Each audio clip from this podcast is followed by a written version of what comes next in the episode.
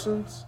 You're listening to No Names, All Game. Ladies and gentlemen, welcome back to another edition of No Names, All Game. Today is Wednesday, September 7th. As we record this, we are here to preview the matchup between your Nittany Lions and the Ohio Bobcats. Uh, this is the first matchup in 10 years between these teams, I think, at least at home.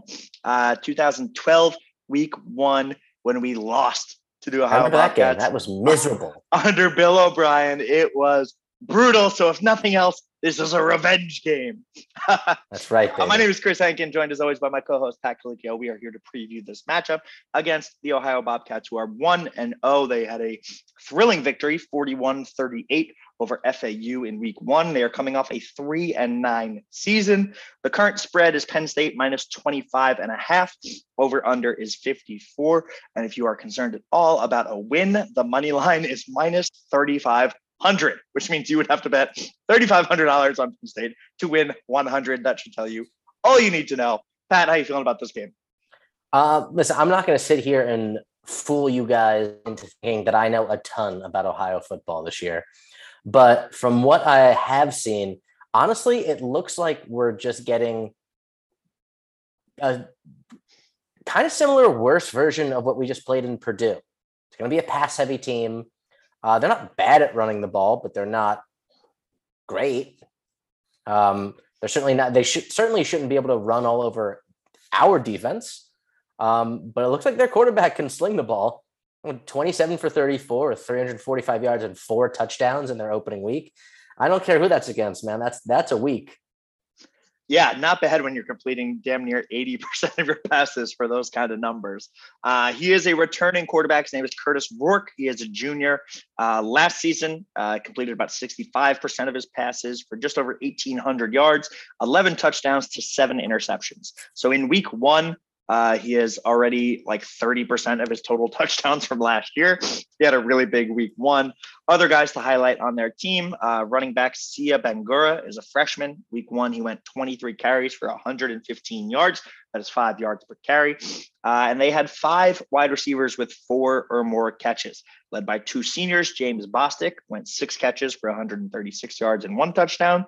And Sam Wiglusz five catches, 59 yards, and two touchdowns. So they put up a lot of points. They let up a lot of points. Uh, we look at their defense two sacks in week one, two forced fumbles, four passes defended. Their leading tackler was their safety. Ben Johnson had 15 tackles. Uh, the next highest on the team was seven. They let up 100 rushing yards at 3.4 per carry and 364 passing yards with five touchdowns. So there's a lot going on here. If you've ever listened to one of our preview shows, we're going to go through a couple of categories for you. We're going to talk about what to watch for. We're going to give you a don't be surprised if, which is kind of a bold prediction. We're going to give you a key to victory and then a final prediction. So, Pat, let's start with your what to watch for. Yeah, those I, I got to be honest. Those are some kind of confusing stats because if you if you were to tell me that someone's leading tackler was their safety, I would have said, okay, so they gave up a thousand yards rushing. Mm-hmm. But they only gave up 100 yards, like a, a three something average, which is unfortunately right on par with what Penn State has done for the past two plus years at the running back position. Um, but my, my, listen, my what to watch for is going to be how Penn State operates in this running game. I think it is very clear from the beginning of their week one strategy that they're very willing to come out this game and just go, okay, who's going to give us the best chance to run the ball? We're, we're getting our first few possessions. We're going handoff, handoff, and we're going to give you a chance to get a first down. Um, listen, if we don't break the hundred yard mark rushing in this game after FAU did it, I don't care if they barely did it, but if FAU can do it, so can Penn State. Please, if, if I mean, please give me a hundred yard rusher here. I agree. Hey, listen, if FAU is getting 100, we should go for 175 easily as a team. As a team, if you find the hot hand, hopefully, hopefully we have a, a, a rush that's longer than 12 yards, which was our long last week. Hopefully, you see you see Nick Singleton or Kaytron Allen break one for 30, 40 yards. Um, yeah, it was frustrating to watch week one. You know, we have these guys who are explosive, who come in with all the hype, who we expect to kind of really break out, and and you know, we didn't really see that in week one. So um, you know, the theme of this episode for me is going to be when you're playing a team with lesser talent, you should be able to dominate in all aspects. And the run game is just another one of them.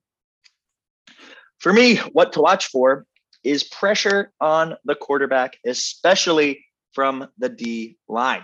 Uh, our only sacks against Purdue came in the fourth quarter. If you listen to our uh, recap episode, Pat breaks down a little bit of why that was.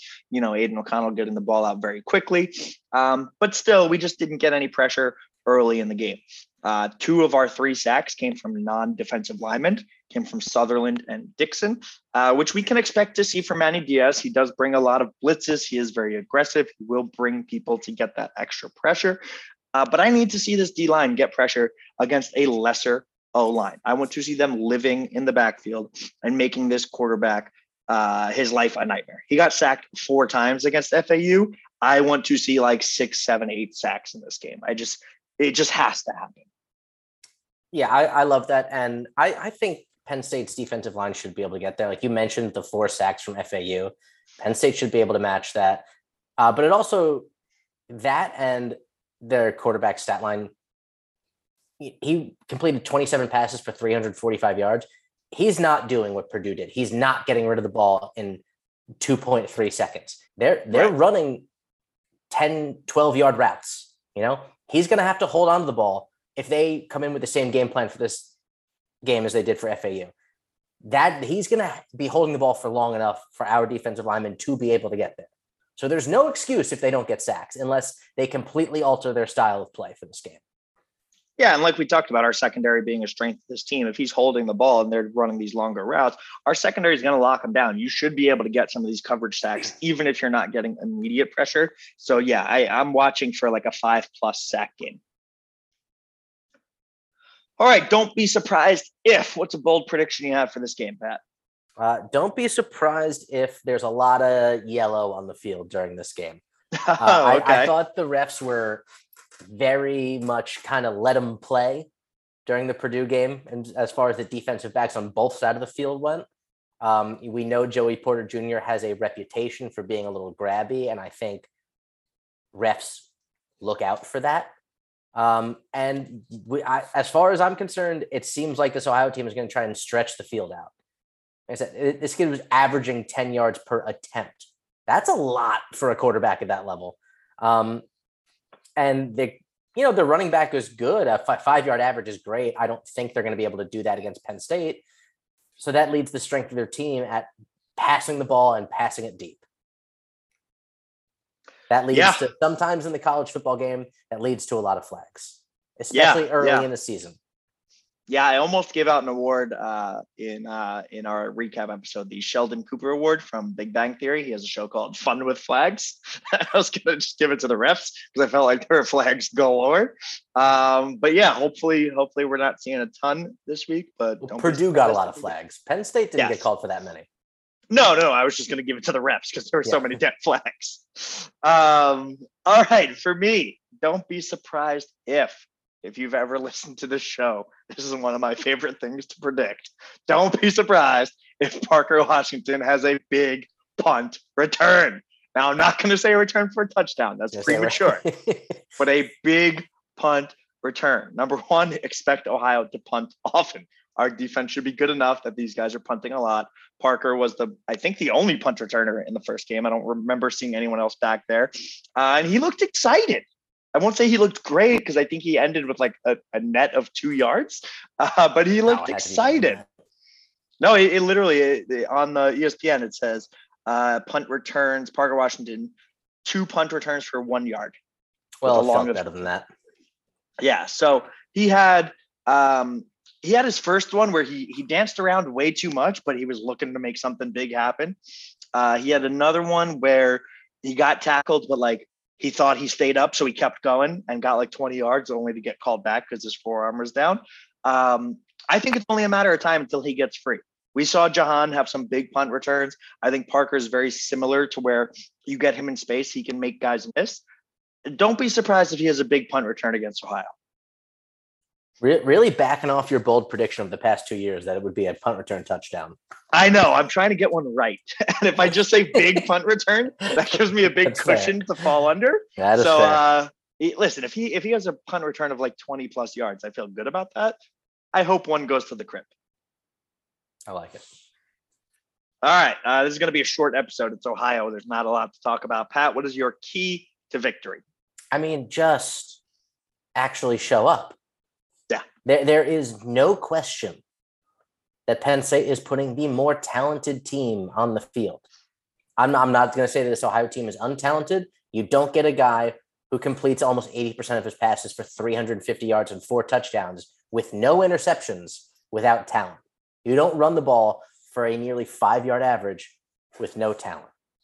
But you don't do that against a Big Ten opponent either when you're Ohio.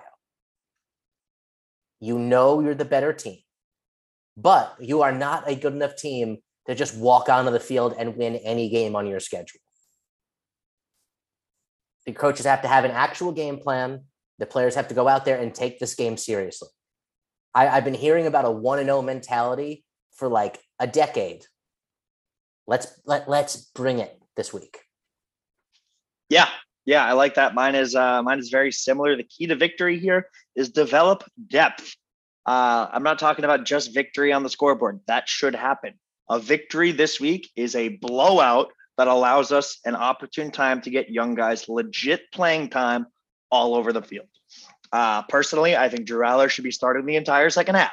Clifford should get us a big enough lead in the first half that Drew can play the entire second half. We should see all the young guys all over the defense getting reps. We should see both young running backs, probably even more than we did in week one. This is a time to develop depth and get your guys that you're going to need down the stretch, get them real playing time in real college football games, let them develop. They call him Big Picture Chris over here. I'm a big picture guy, man. Uh, I forgot some of our Twitter questions from our last episode, so I'll read them now. Uh, CJ Scalzetti, our good friend, said, Do we see Allar get some series? Please, God, yes, that are not mop up duty against Ohio. Personally, I think Ohio is a team that Clifford should have us up three or four scores at halftime. He should. That's enough time. That's not mop up to me. Getting the entire second half to play meaningful snaps, that's not mop up. Mop up to me is when you bring them in halfway through the fourth quarter and just run the ball. Um, I think we should see Allar for a full half of football. Yeah, I mean, listen, I wouldn't be shocked if it's not quite to that extent because again, I do think I do think this coaching staff and Mike Yurcich are going to go out there and really try and run the ball. You know, I, I don't think they're going to be handing Sean Clifford, hey, pass the ball on first down.